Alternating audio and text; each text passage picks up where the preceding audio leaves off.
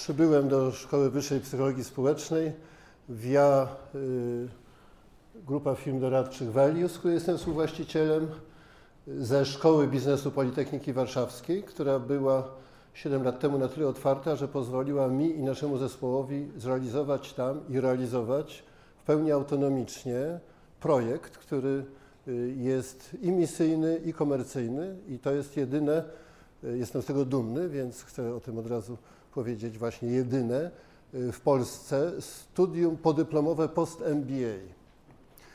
To nie chodzi o to, że formalnie każdy ma być absolwentem MBA, aczkolwiek mniej więcej 40% naszych absolwentów ma te y, osiągnięcia realne albo taki MBA jak ABS kiedyś, kiedy bywał, y, nie wszyscy mieli to zautomatyzowane w nodze.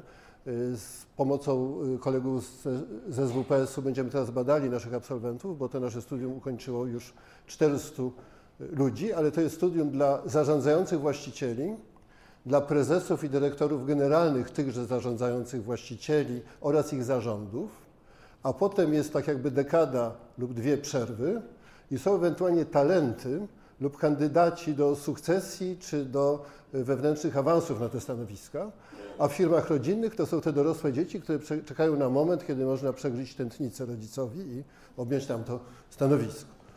U nas się dowiadują, że to przegryzienie tętnicy jest oczywiście metaforą, ale z punktu widzenia y, psychologii ewolucyjnej i neuronauki nie należy y, ignorować tego rodzaju y, żartu nawet, a prototyp dla naszego działania w Polsce potwierdza to, to jest w INSEADzie bardzo solidne studium podyplomowe, światowe, tylko dla prezesów i właścicieli, które prowadzi niejaki Ketz de Vries, tak się składa, że mówiący te słowa się przez 25 lat zajmował psychoterapią w Polsce i wydawnictwami w tym obszarze, a Kes de Vries zajmował się psychoterapią w Holandii. I wydawałem jego książkę na temat diagnoz charakterologicznych, które zresztą dzisiaj w Polsce pewnie by się przydały tym, którzy łakną diagnoz naszych polityków, co jest jakimś tam y, niepotrzebną rozrywką, ale z rozpaczy niektórych ludzi to wynika. I Kes de Vries prowadzi studia oparte na bardzo twardym myśleniu w kategoriach zarządzania i biznesowego przywództwa w stylu MBA. Łączy to wręcz z psychoanalitycznym podejściem.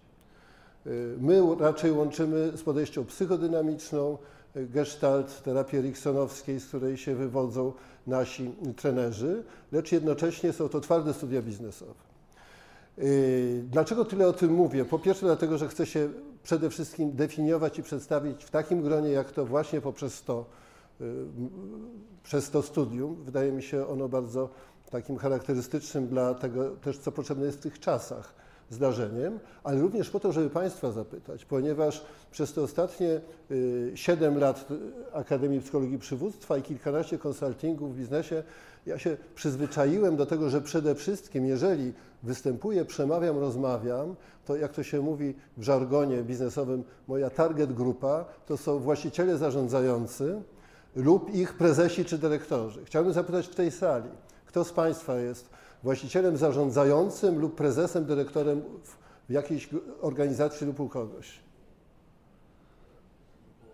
Więc moja target grupa jest bardzo nielicznie reprezentowana i to dla mnie jest bardzo duże wyzwanie, y, bowiem y, mogę tylko najwyżej zapytać, kto z Państwa w ogóle dzisiaj tu już przybywa y, z miejsca pracy, jakim jest jakieś przedsiębiorstwo, jakiś biznes, czy własny, czy czyjeś.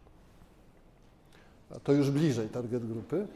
A kto z Państwa, co może być dla mnie bardzo ciekawym wyzwaniem i przygodą, przybywa tu jako student, absolwent, humanista, przyrodnik, yy, aczkolwiek nie jeszcze związany bezpośrednio Y, z inwestycją i zwrotem z inwestycji, czyli z tego szerszego y, świata, a przybył tu z y, zaciekawienia, chęci podzielenia się czymś, albo towarzysko z uwagi na kogoś, kto tu przybył. Okej. Okay. No dobrze, więc częściowo się trochę tutaj nastawiam, że mam swoją target grupę i tą grupę przygodową swoją, co jakiś czas też pracujemy z lekarzami, ale też głównie z lekarzami, którzy są mikro i makroprzedsiębiorcami. Teraz coraz więcej gabinetów zamienia się na mikrokliniki. A dzisiaj o 11 y, y, miałem bardzo udane zresztą y, spotkanie w Domu Kultury w Pruszkowie na Uniwersytecie Trzeciego Wieku. To też była moja target grupa, ale z innych powodów. Proszę Państwa, jak powiedziałem, że moje 66 urodziny są za dwa miesiące, to od nich dostałem oklaski. Proszę Państwa, ja zdaję sobie sprawę, że jesteśmy w murach akademickich i chcę powiedzieć, że y, pewnie gdyby nie y, PRL, to pewnie bym siedział po tej stronie. Y, tak się zdarzyło, że byłem na tyle niesforny z punktu widzenia kryteriów tamtych czasów, że nie mogłem zająć się pracą naukową, a nawet odbyć studiów doktoranckich, na które zdałem u profesora Rejkowskiego na piątkę ale też nie mogłem pojechać za granicę, bo nie miałem paszportu i trochę na zasadzie emigracji wewnętrznej zająłem się psychoterapią, y, miłością i radością życia. No już tak zostało. Y, potem y, odbyłem studia doktoranckie, bo po lata, w latach 80., żeby no, to zrehabilitować tę historię, napisałem pracę, nawet opublikowałem za granicą, lecz nie broniłem jej. Narcyzm mi wtedy jeszcze niezaleczony podpowiadał, że nie ma w Polsce nikogo, przed kim bym chciał bronić swoją pracę. No już tak zostało. Znaczy na zaleczony, ale już tamta okazja minęła. No, Szkoła Biznesu Politechniki w ramach swojej folwarcznej, hierarchicznej struktury, o czym będę dzisiaj sporo mówił, nie mogła znieść tego, że magister Santorski prowadzi tę akademię, która jest takim hitem ich szkoły biznesu i lepiej się sprzedaje niż MBA, więc mi dla y, y, harmonii, całości na jakąś okrągłą rocznicę nadali tytuł profesora honorowego, mówiąc, że profesor Bartoszewski też miał taki tytuł i tak dalej. Więc tu od tej chwili jestem, aczkolwiek dla profesorów takich, jakich tu widzę, profesorów prawdziwych, belwederskich, mam ciągle najwyższy szacunek. To, co Państwu chcę dzisiaj powiedzieć, nie będzie wykładem akademickim. Yy, nie będę definiował przywództwa ani nawet psychologii.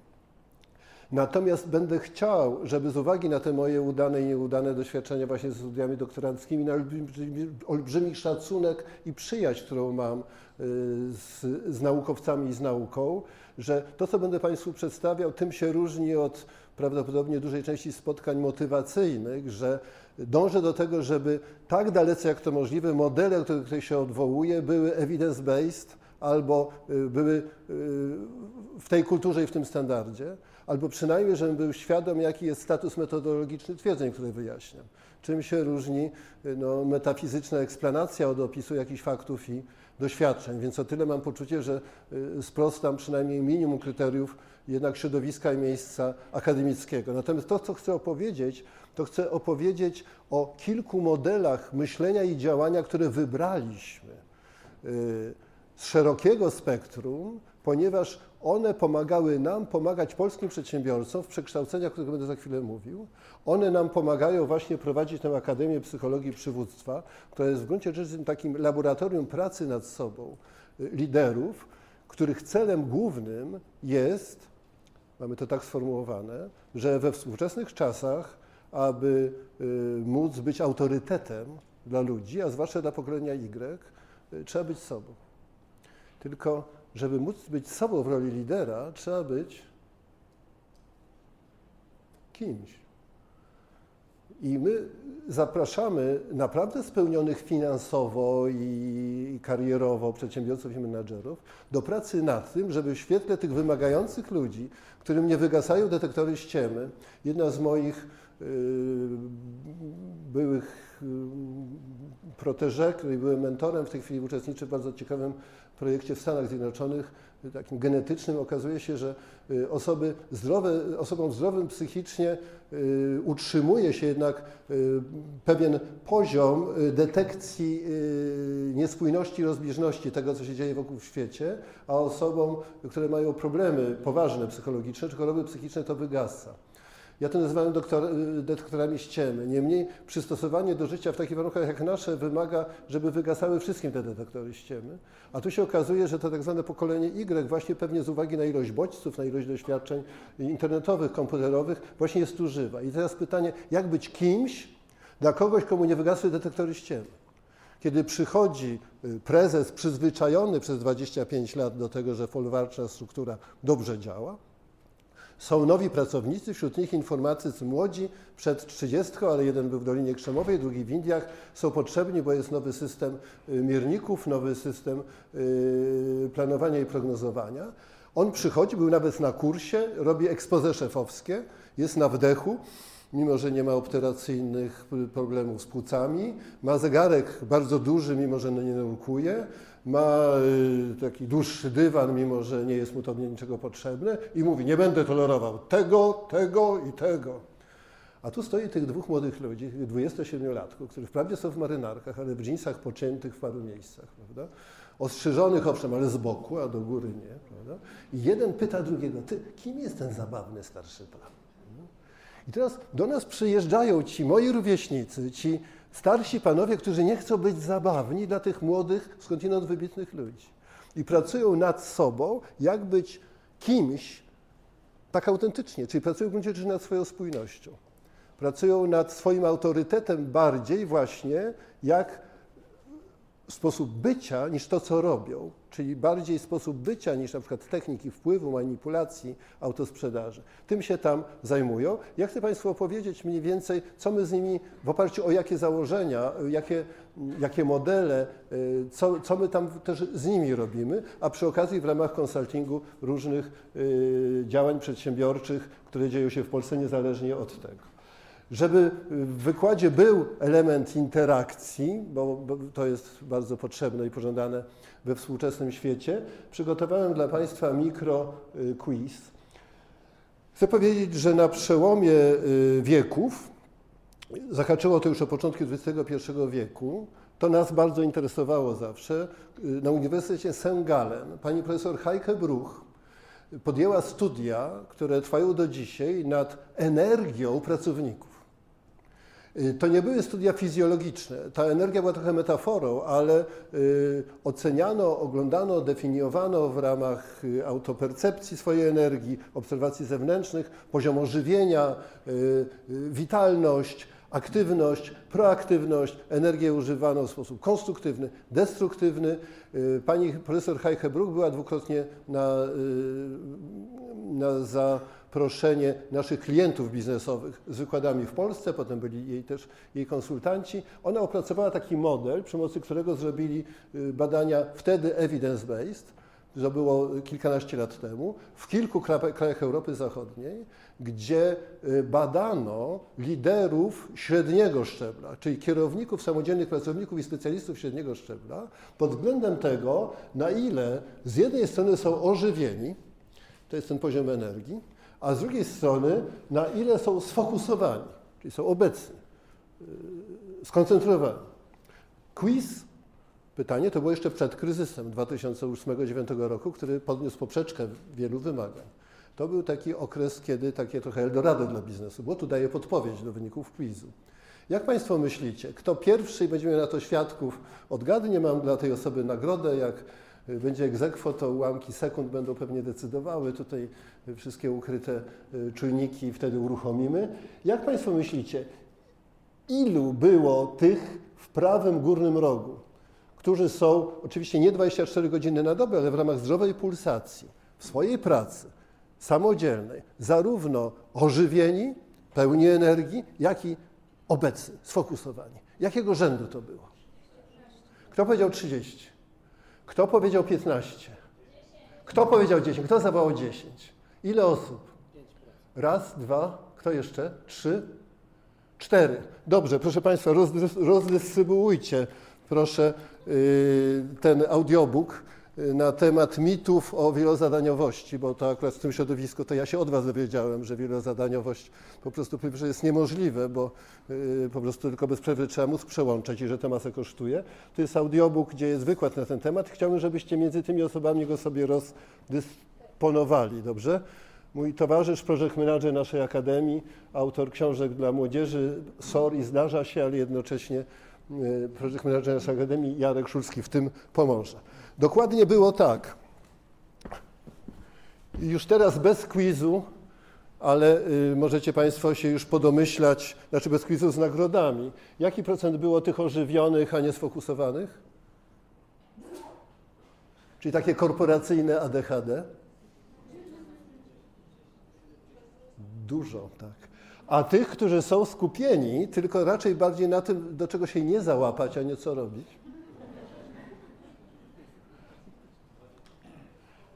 Popatrzcie.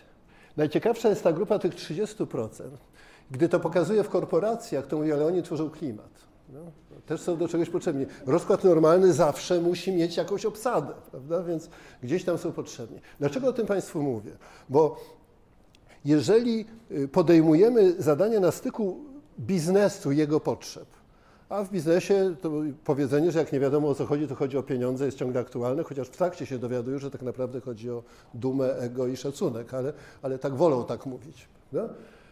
To okazuje się, że zwłaszcza po kryzysie 2008 roku, kiedy były, no okazuje się, że, że kryzys był efektem niezrównoważonych wzrostów, a teraz trzeba ściągać cugle. Y, to dotyczyło świata zachodniego, Polski z trochę innych powodów, o których też powiem.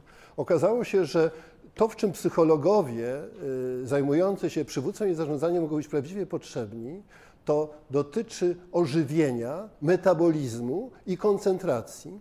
Już nie motywacji, czym się zajmują emerytowani mówcy, którzy przyjeżdżają teraz do Polski i młodzież, która ich naśladuje, ale determinacji. Bardzo wiele studiów i to jest evidence-based, nie będę ich pokazywał, ale w razie czego zaprezentuję y, źródła potrzebującym y, takich informacji, ale Państwo pewnie też je, je, je macie, w końcu zajmujecie się tutaj zarządzaniem od, y, od lat. Bardzo wiele studiów pokazuje, że to się po prostu przekłada na wymiar materialny i że jednocześnie metody kija i marchewki zaszyte pod piękną y, fasadą i frazeologią systemów motywacyjnych są dużo bardziej kosztowne niż przywództwo angażujące. Pracownicy prawdziwie zaangażowani wnoszą więcej, są zdrowsi, szczęśliwsi, kradną mniej. Y, badania brytyjskie o bardzo takim brzydkim tytule, że szczęśliwi pracownicy kradną 7 razy mniej. No? No cóż, to, to jest akurat evidence-based. Łatwo, łatwo wskaźniki, prawda? I, I, teraz okazuje się, że bardzo dużo zamówień, które my dostajemy, to właśnie na to, jak ożywiać, jak budzić zaangażowanie kadry, przynajmniej tej średniej, nie mówiąc o tej wyższej, ponieważ to się bardziej opłaca, ponieważ to jest potrzebne. A kiedy postępują jeszcze y, trudności naszych czasów, kiedy pojawiają się turbulencje, powstaje już tu pytanie nie tylko już o poziom zaangażowania, ale o morale.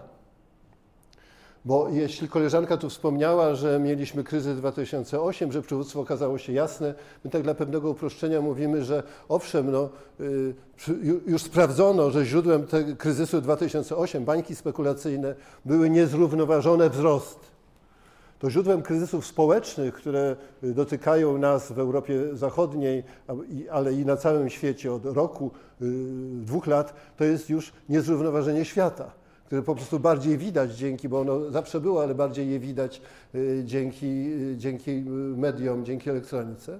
A dzisiaj pojawia się zupełnie nowy temat, na świecie zupełnie, na świecie zupełnie nowy, już nie z niezrównoważonych wzrostów biznesowych, nie niezrównoważenia świata, tylko niezrównoważonego kogo? Liderów. No? I teraz pytanie, jak w świecie niezrównoważonych liderów budować motywację, determinację i pewną ciągłość i stałość w ramach ważnej organizacji. Może się okazać, i to się okazuje, drodzy Państwo, w tej chwili to obserwuję, mam nadzieję, że to jest y, coś bardziej trwałego, że w gruncie rzeczy najzdrowsze relacje można uzyskiwać w tych zasługujących na bardzo wiele negatywnych stereotypów korporacjach.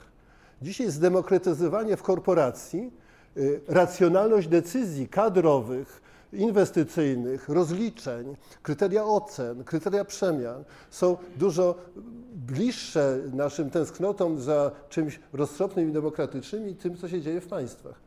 Jest słychane yy, paradoks że się w firmach chowamy przed światem. A kiedyś uciekaliśmy z firm i po prostu każda osoba, która się wyrwała z korporacyjnego młynka i napisała książkę o tym, jak ją skrzywdzono, jak się teraz realizuje, była zaproszona do telewizji i przez jakiś czas nawet miała sprzedaż tej książki. I niektórzy z nich zostali. Bardzo wielu wraca do korporacji, bo się okazuje, że jak się jest w korporacji, to y, ma się świadomość ograniczeń, ale nie zdaje się sprawy z tego, że trzeba każdą fakturę podpisać własną y, krwią, a y, każdy czek własnym potem, albo odwrotnie, że to też nie jest łatwe. W każdym razie Popatrzcie Państwo, że metaanalizy badań nad zaangażowaniem pracowników już teraz, już po kryzysach, pokazują amerykańskie, ale akurat europejskie się z tym w pełni pokrywają, że mamy trzy, średnio, no bo to każda firma ma swoją osobowość, swoją historię, swój dzień pomiaru, że średnio jest to 30% pracowników zaangażowanych, tych średniego szczebla. To jest tak dużo. 50% raz, dwa, trzy przełożony patrzy. A 20% to są ludzie, którzy się wiozą. I daj Boże, żeby się wieźli w sposób niedestruktywny dla firmy. Amerykanie, tylko tego nie pytajcie mnie jak, bo to jest znów evidence i based, ale nie wiem jak to policzyli, ale y, pochodzi to z Harvard Business Review.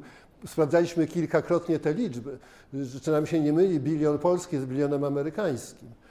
Okazało się, że tylko te 20% kosztuje budżet amerykański w skali roku 1 szóstą PKB amerykańskiego. Tylko utrzymanie albo szkody, które wyrządza te 20% pracowników. To jest te 20%, które, jak mówię, mój pełen serca, ale zgrywający cynicznego przyjaciel, mój mentor, najwybitniejszy moim zdaniem specjalista strategii w tej części Europy, profesor Krzysztof Obój. To są ci ludzie, którzy to jedyne, co jest pewne, to powinni mieć na t-shircie napisane jestem kosztem. Prawda?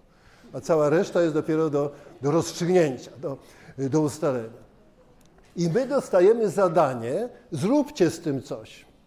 Teraz jeszcze się okazuje, że jeżeli rynek yy, pracodawcy staje się rynkiem pracownika, to, to, pojawia się jeszcze nowa zmienna, tak zwany employer branding, prawda? Na ile jestem atrakcyjnym pracodawcą, jak kilkaset tysięcy ludzi wróci z Anglii do Polski, to dopiero będą wymagać. I, I wtedy się okazuje też, że warto jest tak układać firmę, żeby w niej ten poziom zaangażowania był przyciągający.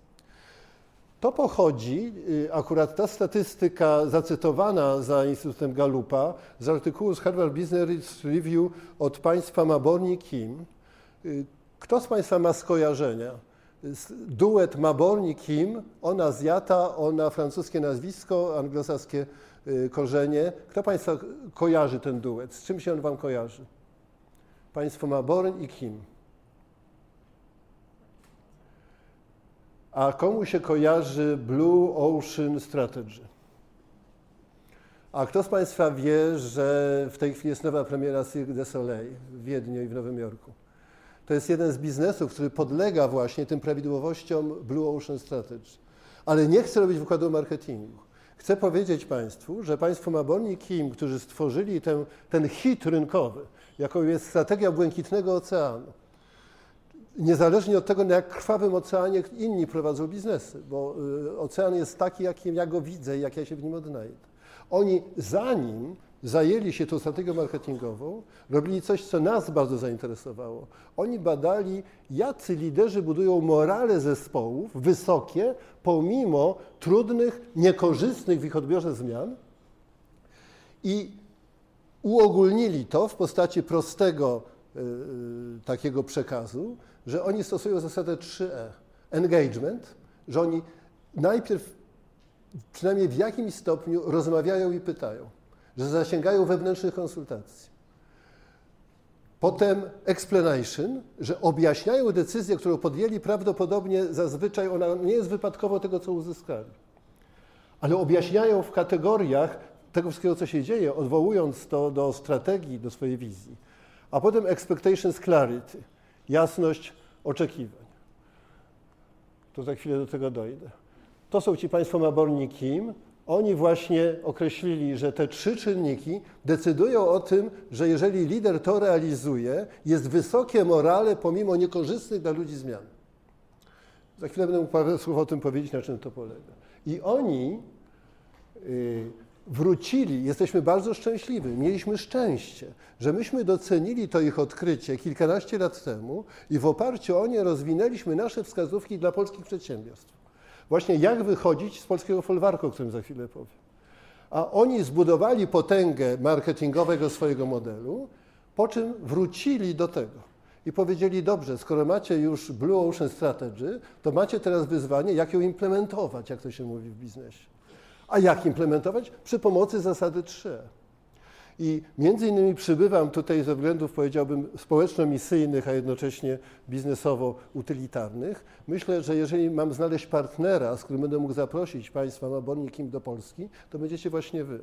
I że będziecie naprawdę chcieli, żebyśmy ich zaprosili. Oni jeszcze nigdy nie byli w Polsce. A ich książka y, na nowo wydana o Blue Ocean Marketingu, która jest już o przywództwie Blue Ocean, y, jest jest dostępna w tej chwili wydana przez MT Biznes. Więc to jest ta przy okazji moja ukryta agenda, którą chcę uczynić jak najbardziej jawną. Mam poczucie, że Państwa zachęca, byśmy ich razem zaprosili i zrobili z nimi fajną konferencję. Dlaczego ona nam może być taka potrzebna? Ponieważ to, co zabija pasję, to przede wszystkim nadmierna złożoność, y, co bada profesor Obuj bardzo często, oraz oczywiście toksyczne relacje i nadmiar polityki. To jest oczywiste. Naprawdę wielkim zmartwieniem i smutkiem dla spółek Skarbu Państwa jest dzisiaj, że tam już bywało mniej polityki, a teraz jest znowu więcej polityki. To nie o to chodzi, czy to jest polityka słuszna czy niesłuszna, tylko proporcje między czysto biznesowo-merytorycznymi kryteriami obsadzania stanowisk, inwestycji w projekty, a dodatkowymi, które można nazwać lojalnościowe, relacyjne, to jest sedno sprawy. To jest również kłopot i to już zupełnie nie zależy od koniunktury politycznej, tylko raczej od obyczajowej w firmach rodzinnych. W firmach rodzinnych, zwłaszcza w obliczu sukcesji, może hulać polityk. Święta krowa. Mama. Mama wróciła do biznesu, który tata rozkręcił, dzieci już dorastają. Mama odchowała wnuki i mama po prostu chce mieć jakieś stanowisko. Dostała magazyn pod opiekę. Tylko okazało się, że mama nie posługuje się Excelem ani żadną inno, żadnymi innymi narzędziami. A jeszcze dodatkowo ten magazyn jest w tej chwili związany z umiędzynarodowieniem firmy, które zrobiły dzieci, a mama nie zna języków. I tata wysyła syna, który jest przeznaczony do sukcesji, do, do najbardziej rozwojowych projektów. Idź, kryj mamę bo kradną w magazynie. Przecież jak mama prowadzi magazyn na zeszyt, to ją kradną do końca. Idź kryj mamę, bo przyjechali ci Holendrzy, żeby porozmawiać z nimi po angielsku. Jak powiedzieć mamie, że albo się nauczy Excela, albo ma oddać ten zeszyt, ma być gdzie indziej? Jak powiedzieć mamie, że się ma uczyć angielskiego? To jest problem polityki.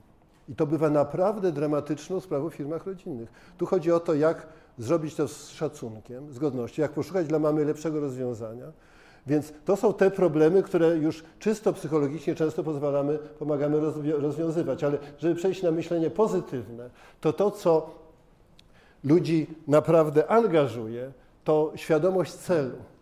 My będziemy lansowali teraz w naszej akademii, mam nadzieję, że z tym się przebijemy i wrócimy też do Was. Słowo purpose jest bardzo pojemne. To jest coś więcej niż cel, to jest cel i powód. Yy, za chwilę powiem o badaniach yy, na ten temat prostota versus złożoność, poczucie wpływu, który ludzie mają, nawet jeżeli nie mają własności materialnej, to własność intelektualna, oczywiście dobre relacje i fan. Y, są na świecie firmy, które naprawdę są bohaterami wszystkich y, zwycięskich kampanii i przechodzenia przez wszystkie turbulencje, jak Southwest Airlines na przykład, gdzie po prostu fan jest podstawowym paradygmatem kultury firmy co nie znaczy, że nie są do bólu zdeterminowani i do bólu prości. I teraz państwo Mabon i Kim, jako byli marketingowcy, którzy się teraz zajęli przywództwem, mówią tak.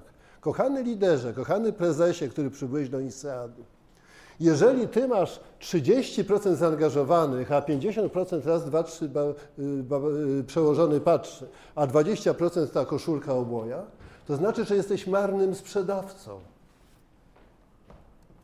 że należy zapytać, w jaki sposób sprzedajesz swoich, swoim non-customers. Bo Blue Ocean Strategy polega na tym, że się wyszukuje, tak jak to robił Steve Jobs, grupy ludzi, którzy nawet nie wiedzą, że mają jakieś potrzeby. Pracowałem z Mariuszem Łukasiewiczem, takim trochę polskim geniuszem yy, nowoczesnej bankowości, którego życie się nagle przerwało w 40 jego roku życia, ale zdążył stworzyć Lukas Bank i Eurobank, zdążyłem być w Radzie Nadzorczej Eurobanku, blisko pracowaliśmy gdzieś tam śladem moich doświadczeń jest przyniesiony kawałek mojego świata, naszego appendiksu, te czerwone, yy, czerwone, czerwona stylistyka e, Eurobanku. Wszystkie fokus grupy pokazały, że ludziom e, takie czerwone bryły, i to jeszcze obłe w Eurobanku, pasożytujące na supermarkecie będą się ludziom towarzyszyły z biurem turystycznym i w życiu ludzie nie będą tam chcieli przyjść nawet po kredyt, już nie mówiąc o tym, że wrzucą do wrzutni jakieś pieniądze. Na co Mariusz Łukasiewicz mówił, to dobrze, skoro to wychodzi z fokusów, to mam kilka miesięcy spokoju, bo konkurencja na to nie wpadnie. To są ci non-customers. Potem się okazało, że rynek to, że tak powiem, żre, jak to się mówi językiem marketingowym. Więc ci, te 20% i 50%, to można powiedzieć, że to jest trochę problem rekrutacji. Ale w drugim stopniu, że to są ci właśnie, którzy nie kupują naszej wizji i strategii. Odpowiedzią, jak ją sprzedawać, jest właśnie, jak budować morale, a nie tylko zaangażowanie, jest ta zasada 3.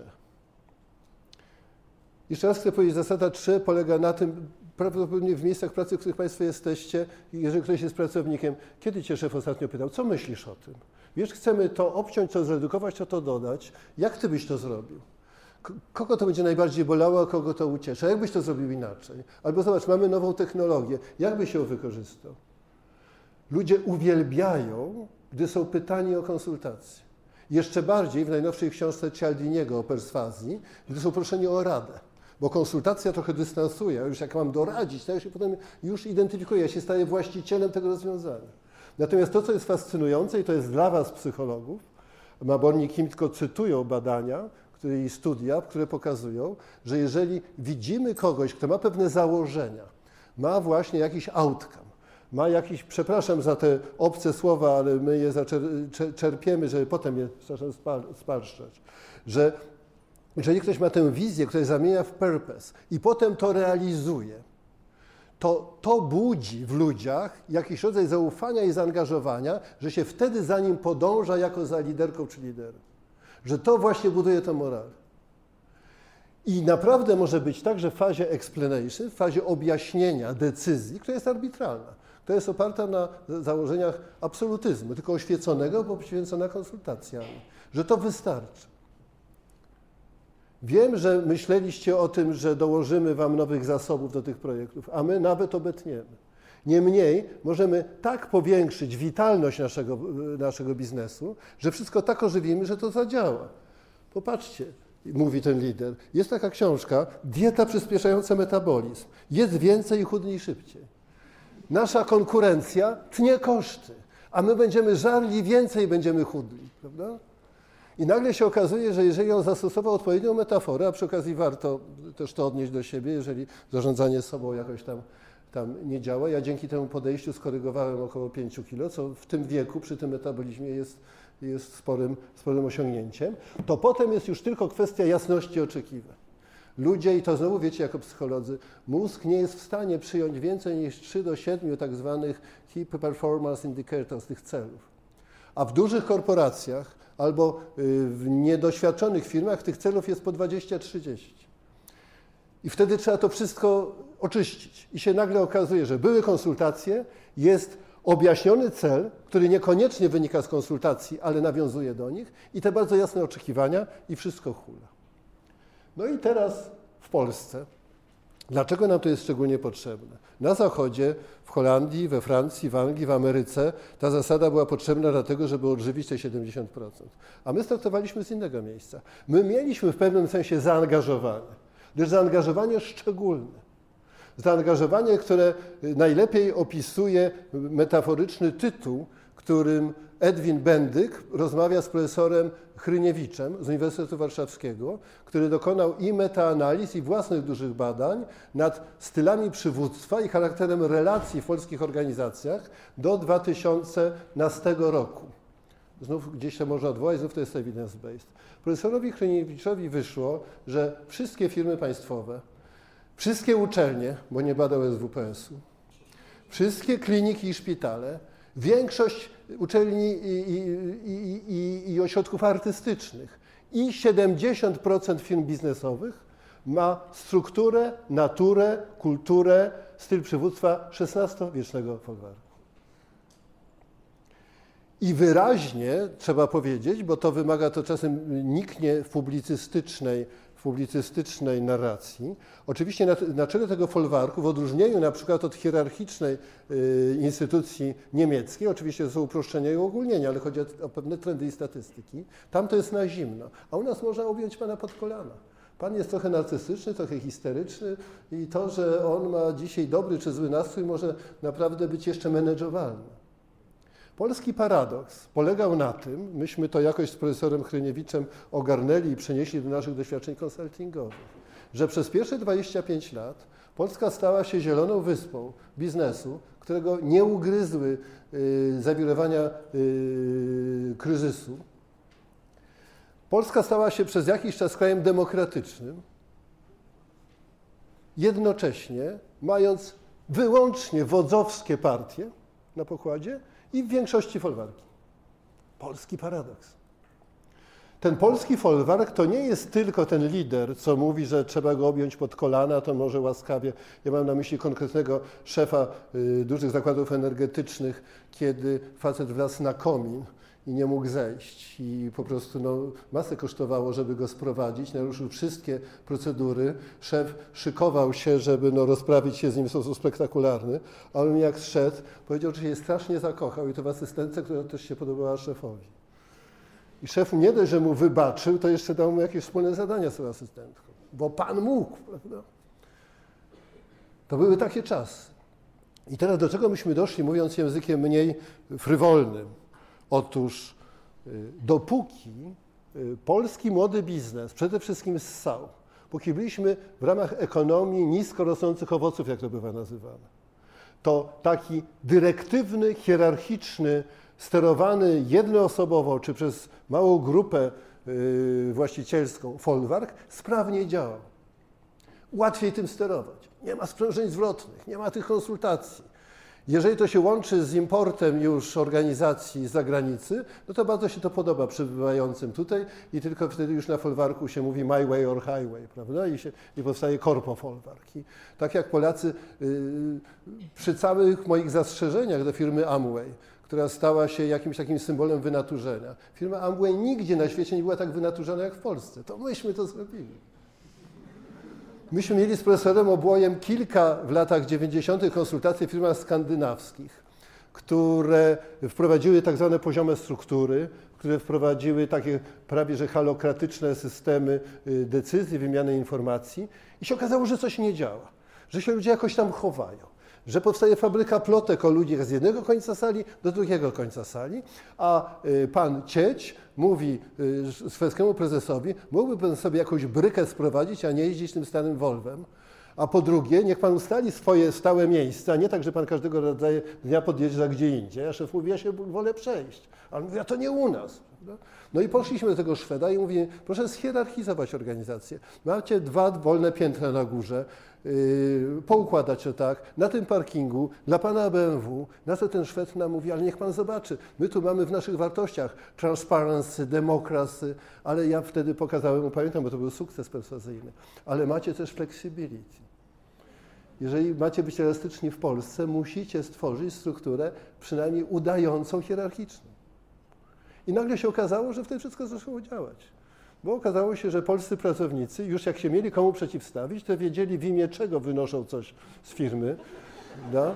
Znaczy, kiedyś się wynosiło papier i drut, dzisiaj się robi roamingi, tak prawda, to się już nie wynosi, ale, ale to tak działa. Ponieważ jeszcze raz chcę podkreślić, że to są wzorce i stereotypy zachowania, przeżywania również pracowników. Profesorowi Kryniczowi wyszło, że w tych firmach folwarcznych 80% pracowników lubi ten folwark i 60% kadry kierowniczej. I to przestało się sprawdzać kilka lat temu. Myśmy to ogarniali, myśmy mieli do tego folwarku bardzo taki, powiedziałbym, rozczulony stosunek. Szukaliśmy go najpierw w sobie. No, jako y, adept mistrzów Zen wiedziałem, że jeżeli chcę zmienić świat, to muszę zmienić cały świat, to muszę zmieniać całego siebie. Muszę szukać, szukać w sobie tego, co mnie męczy, dręczy gdzieś na świecie zewnętrznym. Prawda?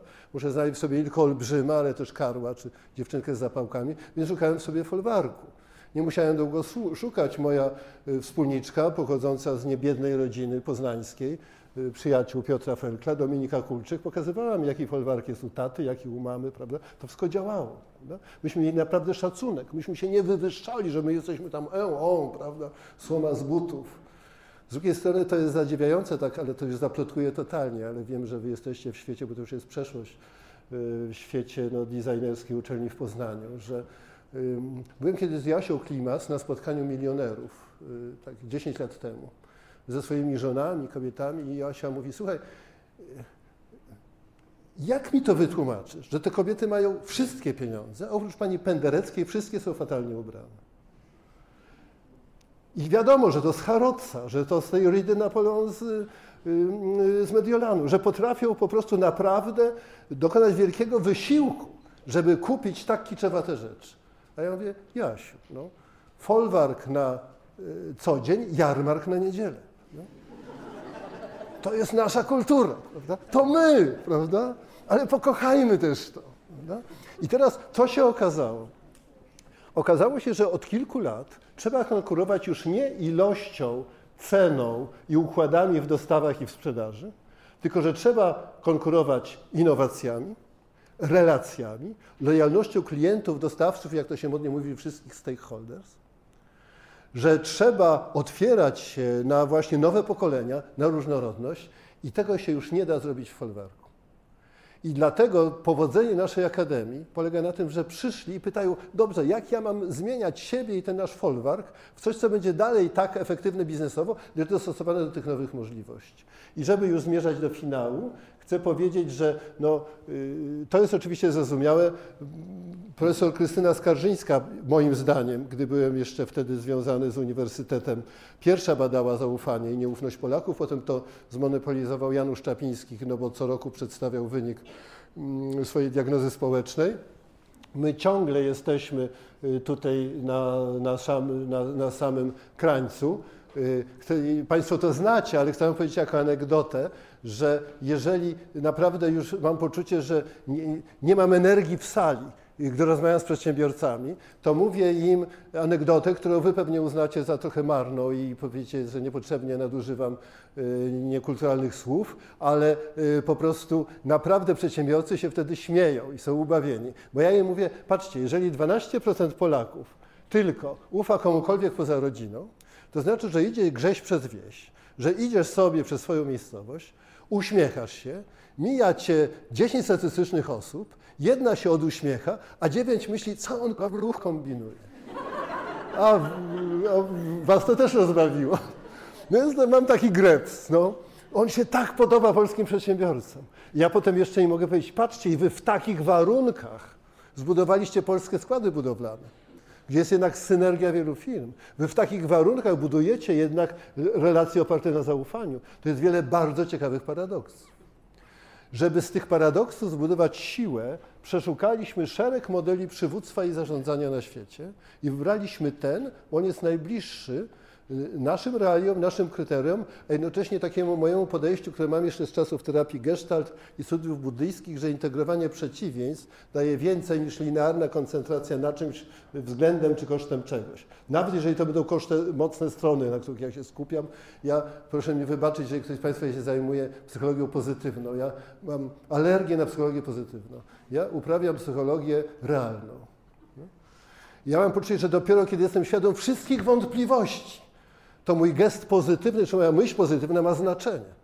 A jeżeli ja się hipnotyzuję jeszcze innych psychologią pozytywną, to zaczyna być, ale to już y, nie przyszedłem tu opowiadać o swoich problemach, to może jak się bliżej poznamy. W każdym razie znaleźliśmy ten model wszechstronnego przywództwa, versatile leadership, który mówi, każdy z Was liderów, nawet drużyny podwórkowej, nawet drużyny sportowej, gdziekolwiek jesteś liderem, kierownikiem projektu, Twoje życie, Twoje funkcjonowanie jest rozpięte między dwoma biegunami.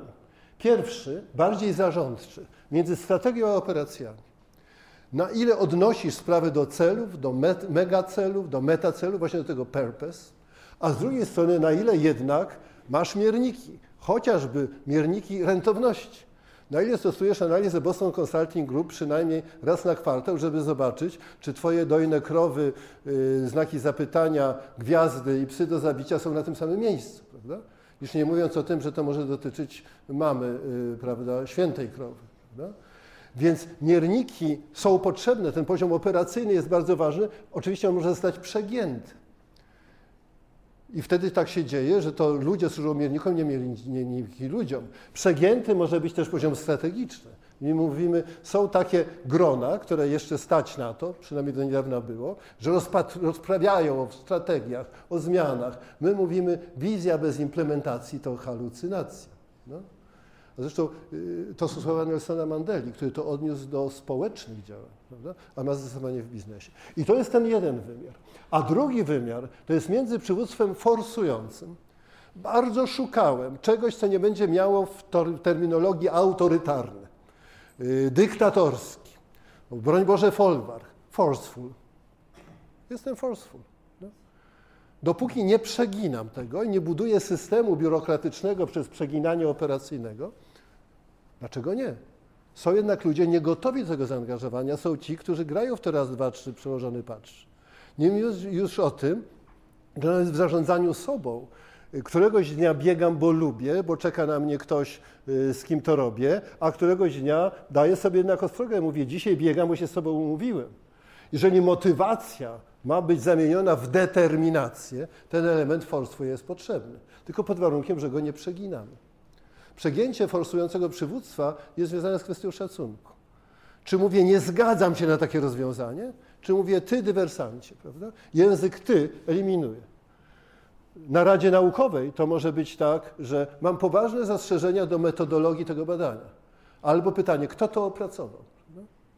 To drugie to już jest forsujące, to już jest język ty. To drugie personalizuje. To pierwsze odnosi się do kryteriów.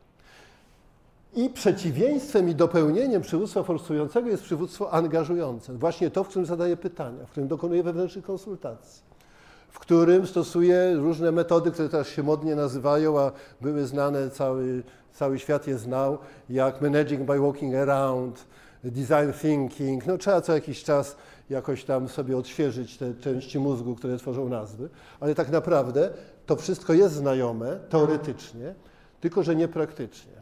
Zrobiliśmy, bardzo się cieszę, że spotkałem kolegę, z którym robiliśmy ten projekt w ramach PARP-u, mogę zdradzić naszą historię, kilka lat temu, ponieważ na grupie 800 polskich przedsiębiorców, mając narzędzie do diagnozowania tego versatile leadership, nazywa się Leadership Versatility Index, to jest narzędzie typu 360 stopni. Przeprowadziliśmy badanie para 360 stopni, że 800 przedsiębiorców dokonało samooceny swojego funkcjonowania w tych czterech wymiarach, na ile to realizują i na, na ile ewentualnie przeginają i dostali też feedbacki od trzech do siedmiu podwładnych. Myśmy myśleli, że w ten sposób też zoperacjonalizujemy folwark. Polski folwark, naszym konsultantem był profesor Obój, więc chcieliśmy, żeby to było też w mocnych rękach od strony strategii. Wynik wyszedł bardzo optymistyczny, ponieważ okazało się, że owszem, 70% forsuje, lecz niekoniecznie przeginają, tylko mówią, mógłbym przeginać, a po dwa dni mówią, już nie musisz. Y, jeszcze ciekawszy wynik mówił, że łączą to przywództwo forsujące ze strategicznym. Czy jednak są momenty, kiedy rozmawiają z ludźmi o kondycji firmy i o celach, a nie z operacyjnym, które byłoby takim systemem biurokratycznym.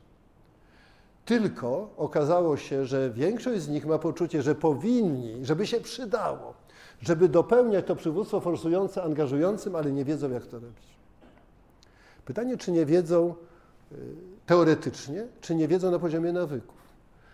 Zmierzam już do finału spotkania, znaczy jeszcze może dwa elementy, kiedy będę mówił, w jaki sposób zajmujemy się zmianą w naszej akademii. W całej tej złożoności świata strasznie trudno mieć równie, równie złożone interwencje. I z pomocą profesora Andrzeja Nowaka, który jest mniej znany społecznie, y, publicznie, bo ja go znam od, od, od, zawsze.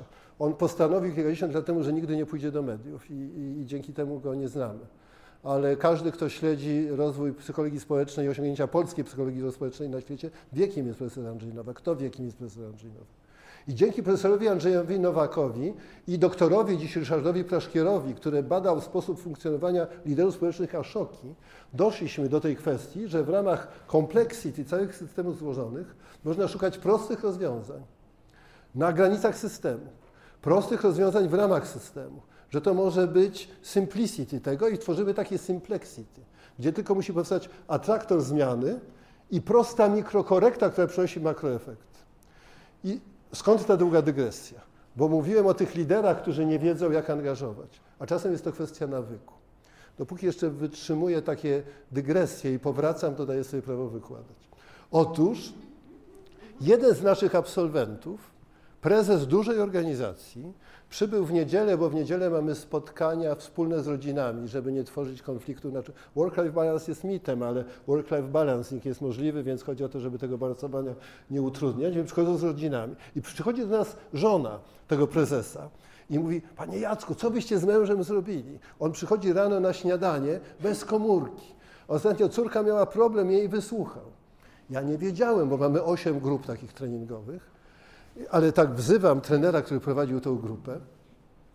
Jeden z moich trenerów, który jednocześnie jest prezesem amerykańskiej firmy farmaceutycznej, ale już jest trenerem Valius i ukończył jeszcze studia o Ketz de Vriesa, wymienionego przez półtora roku i siedzi tu w pierwszej ławce zamiast w ostatniej i krytykować. Prawda?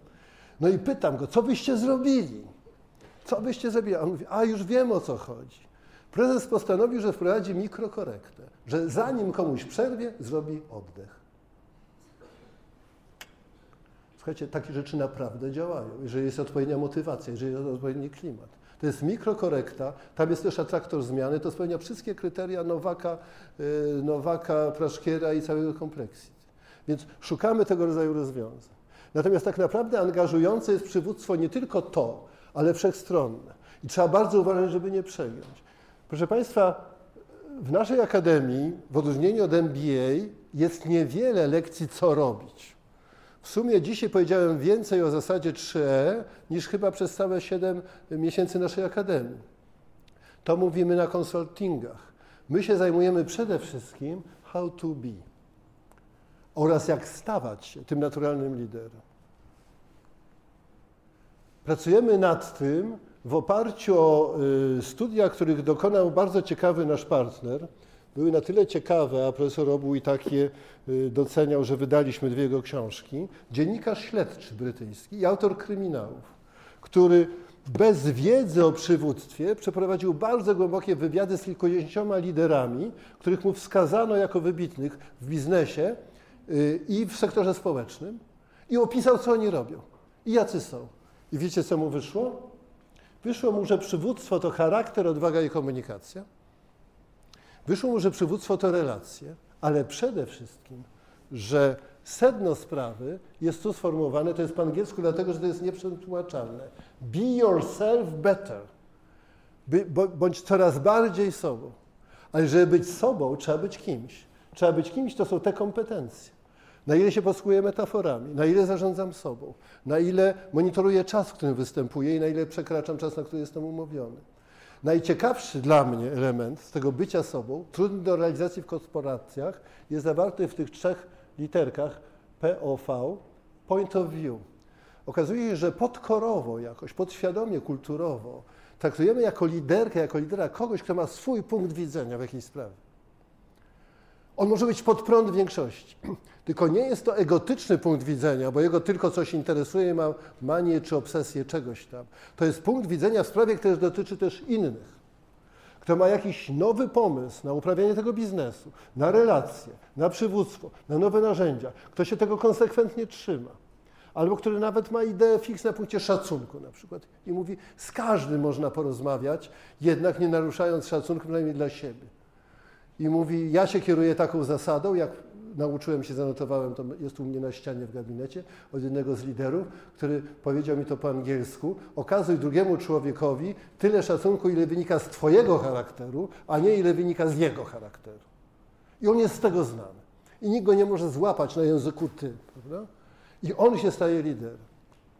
Więc nad tym pracujemy. Żeby być sobą, trzeba być kimś. I nasze laboratoria dotyczą zarządzania sobą, Badam swój profil osobowości i zobaczę, kiedy go mogę przegiąć. Jak mam skłonności obsesyjne, to uważam, żeby nie być zanadto detaliczny i upierdliwy w odpowiednich momentach projektu, żebym się przydał, a w innych nie. Jeżeli jestem zbyt narcystyczny, no to żebym zarządzał swoim ego. Czy lider może nie mieć ego? Lider w biznesie, już nie mówiąc o społecznych i politycznych? Prawie nie. Ale możemy rozstrzygnąć, czy to on ma ego, czy ego ma jego. Big mind. Rozszerz tak perspektywę, żeby twoje ego było częścią ciebie, ale nie ty częścią swojego ego. I oni nad tym pracują. Naprawdę, ci milionerzy chcą tego. A potem pracują nad zarządzaniem relacjami. Przede wszystkim uczą się, jak unikać gier trójkąta dramatycznego. Prześladowcy wywołicieli ofiary, to atawizm kultury i atawizmowi natury, swój dobry, obcy zły. Ja w tej chwili nie mówię o narracji jakiejkolwiek populistycznej partii populistycznej, y, bo to się wszystko na tym opiera, ale wewnątrz organizacji. My w centrali dobrzy, a obcy już tam w polu źli, prawda? Liderzy uczą się tym zarządzać. No a potem uczą się, jak zarządzać w zmianie przez mikrokorekty i makroefekt. I na koniec chcę tylko Państwu powiedzieć, że bardzo wiele Państwu mówiłem o czymś, co można nazwać w gruncie rzeczy inteligencją emocjonalną lidera, o jego postawie, o jego umiejętnościach społecznych. Lecz w biznesie który jednak nie jest fundacją, która ma budżet. W biznesie liczy się przede wszystkim i warunkiem koniecznym jest to, żeby to było rentowne i dobrze poukładane biznesowo. Obok inteligencji emocjonalnej, która jest potrzebna do realizacji, potrzebne są trafne decyzje. A do tego potrzebna jest executive intelligence. Jest na rynku polskim w tej chwili 40 książek o inteligencji emocjonalnej, ale tylko jedna o inteligencji biznesowej. My wiemy, żeby to wszystko mogło działać, na kluczowych stanowiskach muszą być właściwi ludzie. Jim Collins, który studiował elity przetrwania w biznesie, zwrócił na to uwagę. Ci właściwi ludzie na kluczowych stanowiskach kierują się wartościami, są inteligentni emocjonalnie i jednocześnie są przytomni biznesowo. Oni potrafią podjąć decyzję, jaką dźwignię uruchomić, żeby się zwróciła wielokrotnie, ale również jaki projekt zamknąć, bo się może okazać nierentowny. Empatia nie wystarczy. Jest potrzebna empatyczna abstynencja. Values i purpose. Nad tym pracujemy. Y, pracujemy nad klimatem y, i realizmu, i wiary. Pracujemy nad naturalną dyscypliną, która jest w tym wszystkim potrzebna. Y, mikrokorekty i makroefekty już omówiłem, ta nasza gra słów, complexity, simplicity, simplicity, simplexity. I na koniec chcę Państwu powiedzieć, że w zarządzaniu sobą i organizacjami bardzo ciekawa mikrokorekta, opisana w Harvard Business Review, pewien y, prezes Sony Pictures miał epizod wieńcowy po 40, nauczył się uważać bardziej na siebie i wiedział, że irytacja, zwłaszcza tak slow flowing hostility, sącząca się wrogość, może być niezależnym czynnikiem y, choroby niedokrwiennej serca i zwrócił się do swojego coacha. Mówi, ja zauważyłem, że ja mniej więcej codziennie, gdzieś tak w południe lub trochę potem wpieniam się. Ale na szczęście już wiedziałem, że wtedy mogę wyjść się, przejść, robię effortless abdominal breathing. Jak wracam, problemy są rozwiązane, bo beze mnie je szybciej rozwiązali, a jestem uspokojony. Na co coach mu powiedział, dobrze, to brawo, gratuluję Ci, ale masz szansę na jeszcze większy postęp, na jeszcze większą precyzję. Notuj, kiedy masz te ataki furii. No i zaczął notować. Amerykanów jest dużo łatwiej namówić do robienia notatek niż Europejczyków z jakichś powodów. Kiedy coach wrócił po dwóch tygodniach i zobaczył notatki swojego podopiecznego, powiedział, to jesteśmy w domu. Tobie się to zdarza dokładnie co półtorej godziny. Rytm ultradialny. Co 90 minut zwierzę ludzkie potrzebuje resetu. Jeżeli to ignoruję, bo nie mam kontaktu ze sobą, jeżeli wtedy się doładowuję, jeżeli biorę srebrny pojemnik z napojem, którym 95% jest marża, 5% y, cukier i, i kofeina, prawda? to wy, wywołuje w sobie stres ultradialny. Ten człowiek już wtedy wiedział, co zrobić. Powiedział, aha, i trener wiedział, że on wie, co zrobić. On po prostu zaczął wychodzić na ten spacer, zanim się wkurzył ustawił sobie stoper, zegarek na 80 minut. Ponieważ to wyszło, to wprowadził jako opcję. Nie można zadekretować wolności, ale można wprowadzić opcję.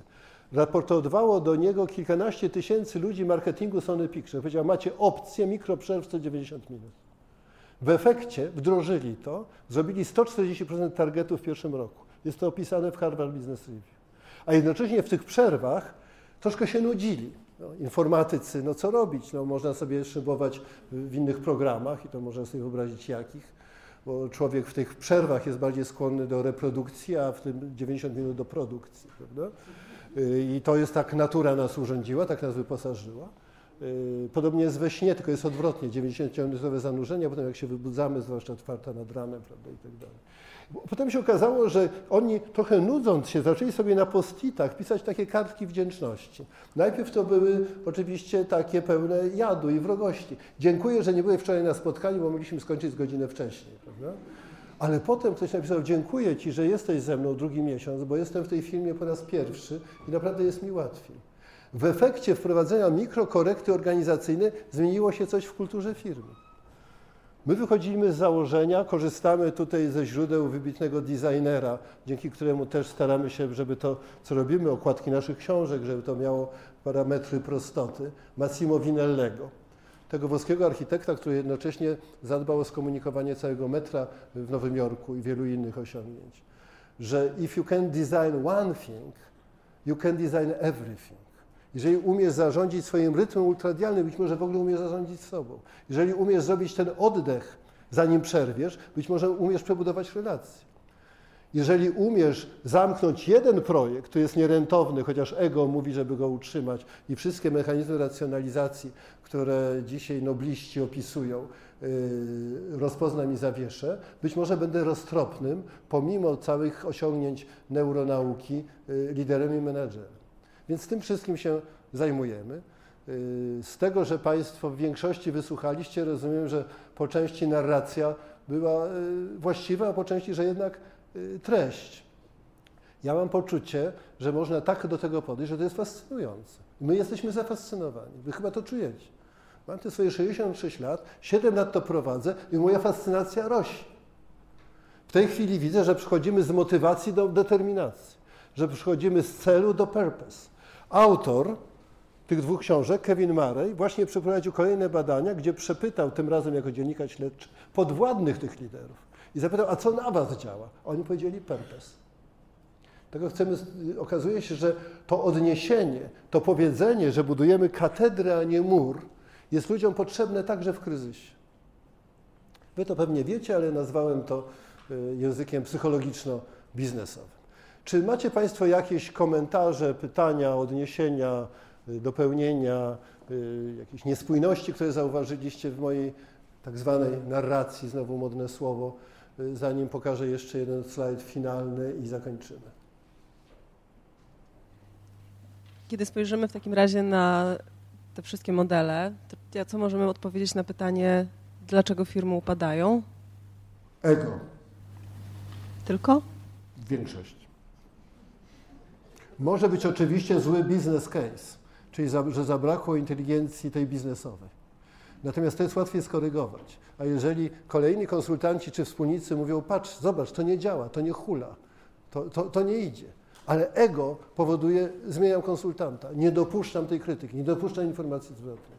Jim Collins, który przede wszystkim studiuje liderów biznesu, napisał jedną książkę pod tytułem Dlaczego wielcy upadają.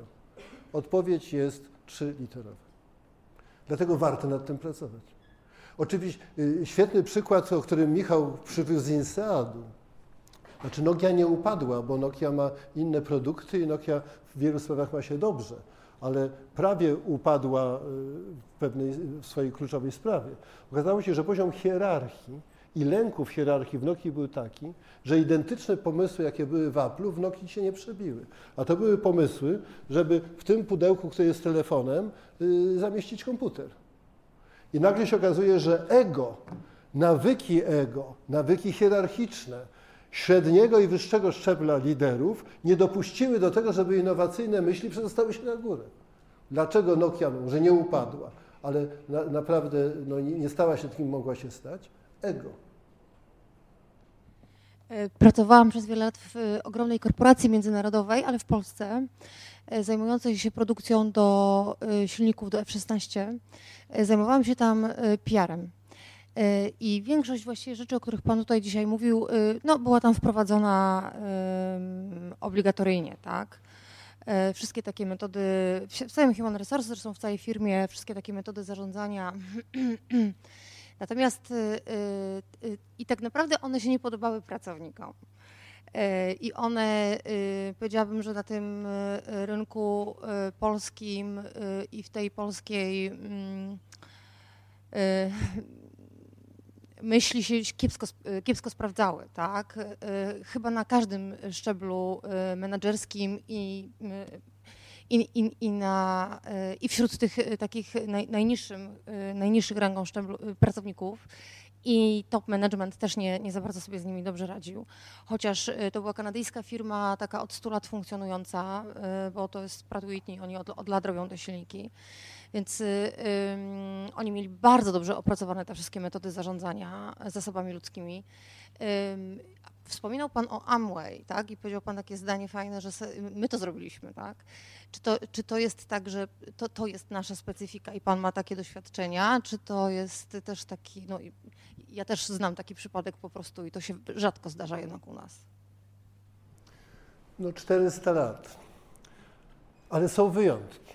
Z Pani branży w Rzeszowie jest firma, e, to jest ta sama firma. Oni w Rzeszowie nieźle sobie radzą. Byłem u nich niedawno, żeby zrozumieć, jak udaje im się przekraczać polską folwarczność. Być może już nie na tę skalę, ale im to tam wychodzi. Yy, robię sobie czasem taką wycieczkę po, na polskiej ścianie wschodniej, która mogłaby się kojarzyć z czym bardziej anachronicznym, znajduję kolejne firmy, które się szybciej przekształcają, bardziej otwarte. To jest ciekawy paradoks, bo bywa czasem tak, że ten folwark działa tak, że oświecony yy, szlachcic mówi zamienimy folwark na nową technologię. Aczkolwiek trzeba uważać, to nie jest tylko polski problem. Znacie Państwo pewnie historię z królem Butanu który no, jest oświeconym człowiekiem, wykształconym. Y, Butan PK, mierzy PKB szczęścia brutto od 10 lat, robią mu to kalifornijscy specjaliści.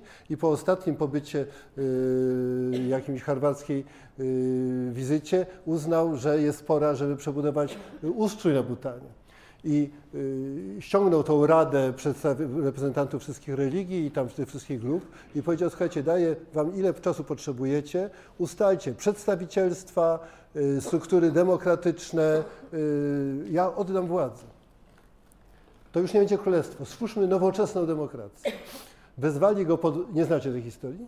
Wezwali go po 20 godzinach i powiedzieli, podjęliśmy demokratyczną decyzję. Nie chcemy demokracji. Z tego korzystają szaleńcy. Że ludzie już nie tylko w ramach polskiego folwarku, ale w ramach ogólnego zmęczenia poprawnością polityczną, rozczarowania, że tak wszystkie obietnice się nie dla wszystkich tak sprawiedliwie sprawdzają i to już nie zależy, czy to będzie Węgry, Anglia czy Stany Zjednoczone, nie chcę kalać własnego y, gniazda, prawda? Że, że nagle się okazuje, że ludzie gdzieś tam potrzebują, dlatego gdybyśmy mieli zająć już przywództwem nie biznesowym, a przy okazji społecznym, my potrzebujemy nowej formuły, która będzie nadal realna i drapieżna biznesowo, lecz jednocześnie bardzo wrażliwa społecznie. I ja dlatego do Was przybywam, bo jeżeli mamy znaleźć rozwiązanie, to tylko w tym gronie. Ale jest coś takiego, że nasze nawyki, nasze stereotypy powodują, że to jest tak mocno zakorzenione w nas nie można tego ignorować. To trzeba jak gdyby uwzględnić w przebudowie. Znaleźć ten folwark w sobie najpierw. Jeszcze jedno pytanie, komentarz. Bardzo proszę, możemy tam dostarczyć panu mikrofon. Ja prowadzę taką firmę małą, kilkunastoosobową. W tym e, modelu, który Pan opisał, który mi się bardzo podoba, tym trzyetapowym, e, jest ten pierwszy punkt, w którym się konsultuje. No to my to staramy się robić, jeżeli mamy jakieś decyzje albo zmiany podejmować. Później jest ten drugi etap, w którym jednak mimo tych konsultacji zwykle trzeba samemu podjąć decyzję. I ja trochę czuję czemu, to znaczy po prostu jest ciężko, zbierając te wszystkie głosy, które czasami są bardzo wylewne, długie, opisowe, ciężko jest e, wziąć z tego wszystko i wszystko wprowadzić, bo to trzeba byłoby jednocześnie pójść w każdą Dokładnie stronę. Tak. Natomiast y, zastanawiam się, jak w związku z tym uniknąć jednak tego później poczucia, że to takie w sumie było, no bo to, to po co to było, prawda? Okay. Bo to się rządowi czasami zarzuca, tak. że te konsultacje publiczne to były takie właściwie pod publiczkę i tak wiadomo, Już nie mówiąc o tym, że na konsultacje publiczne jeżdżą firmy PR-owe, które się zajmują nadawaniem, a nie słuchaniem, prawda? Ale to inna sprawa. Więc chcę powiedzieć jeszcze raz, że to jest kwestia pewnego rodzaju wyczucia i uczciwości. Że z doświadczeń naszych naszych studentów, doświadczeń opisywanych przez Mabornik Kim wynika, że jeżeli Pan zakomunikuje, że odbyłem z Wami konsultacje, Wynika z nich, że część z Was chciałaby y, zamknąć ten projekt, a część dokapitalizować ten, część szuka rezerw tu, część tam. Ja się zdecydowałem dokapitalizować jednak ten projekt. I teraz mówię z uwagi na jakie kryteria, na jaką wizję dalszą, świadom jakich kosztów dla części z Was. Jeżeli to jest przemyślane, jeżeli na poziomie executive intelligence to jest inteligentne biznesowo, to, to ludzie w pewnym sensie przekonuje, to ich nie przekonuje mentalnie, ale ich przekonuje y, emocjonalnie i behawioralnie. Po prostu to jest trochę w tym momencie jak, jak magiczne, że mimo, że jest ciężko, uff, to jednak zaczynają dalej grać do jednej bramki. Tylko to nie może być demagogia. To nie może być to y, zrobienie tej fazy engagement pro forma, żeby potem od razu od początku pokazać i powiedzieć, tu już dla, gotowe dla Was KPI, które się okazuje, że mi firma konsultingowa przygotowała już trzy dni temu, zanim to przeprowadziłem. Prawda? Już nie mówiąc o tym, że potem można ludziom zwrócić to ograniczenie wolności między fazą konsultacji a fazą decyzji na poziomie tego y, expectations clarity, na poziomie tych wskazówek, tych zadań, aby tam im dać znowu jak maksimum autonomii w realizacji tego, co ja na zasadzie absolutyzmu oświeconego podjąłem. Ja nie mogę dać Panu gwarancji. Natomiast wydaje mi się prawdopodobne, że warto w tę stronę nawet pomimo niepowodzeń szukać. Tak z całego serca. Proszę Państwa, yy, yy, Nasza spółka nazywa się Velius. Staramy się mówić o wartościach tak wiele, jak to niezbędne, tak mało jak możliwe, za to oddychać nimi, realizować je. Ale jak powiedziałem Państwu, czasem trzeba właśnie na tym poziomie folwarcznym porozmawiać o wartościach. Chcę Państwu na koniec powiedzieć o największym sukcesie, jaki miałem w życiu. To będzie opowieść jak z mityngu motywacyjnego. Ja miałem sukces. Otóż w latach, na, w połowie lat 90 Znajomy architekt, niedoszły, założył firmę remontowo-budowlaną, ponieważ dobrze kombinował biznesowo, brał ludzi spod pośredniaka i głównie pytał, kto garował. Bo tym ludziom najtrudniej było znaleźć pracę, a oni jednocześnie byli przedsiębiorczy. I konfigurował z nich drużyny do remontów. No i to działało, ale któregoś dnia mówi mi, słuchaj, mam takiego majstra, po prostu złota ręka, potrafi wszystko załatwić, każdy materiał, wszystko zrobić, ale po prostu ludzie się nie trzymają, po prostu odpadają. Y, wszyscy przeklinają, więc to nie o to chodzi.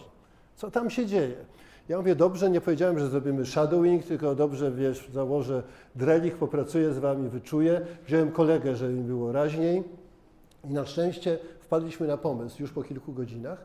Poprosiliśmy go, żeby wziął tego majstra, ale jeszcze dwóch innych, bo zasada pracy z primadonnami jest taka, żeby nie utrwalać y, roli primadonny, więc żeby go trochę zmieszać z innymi. Więc wzięliśmy trzech majstrów i poprosiliśmy tego niedoszłego architekta, który dobrze rysował, żeby, pamiętam to do dzisiaj, jeszcze mazaki tak fajnie pachniały spirytusem, tak można było sobie fajnie oddychać więc żeby narysował bardzo szybko, nie tak jak tutaj, faceta z pustą taczką, i drugiego, który coś pokazuje palcem, żeby jak w komiksie były dwa takie obrazki, żeby były dymki.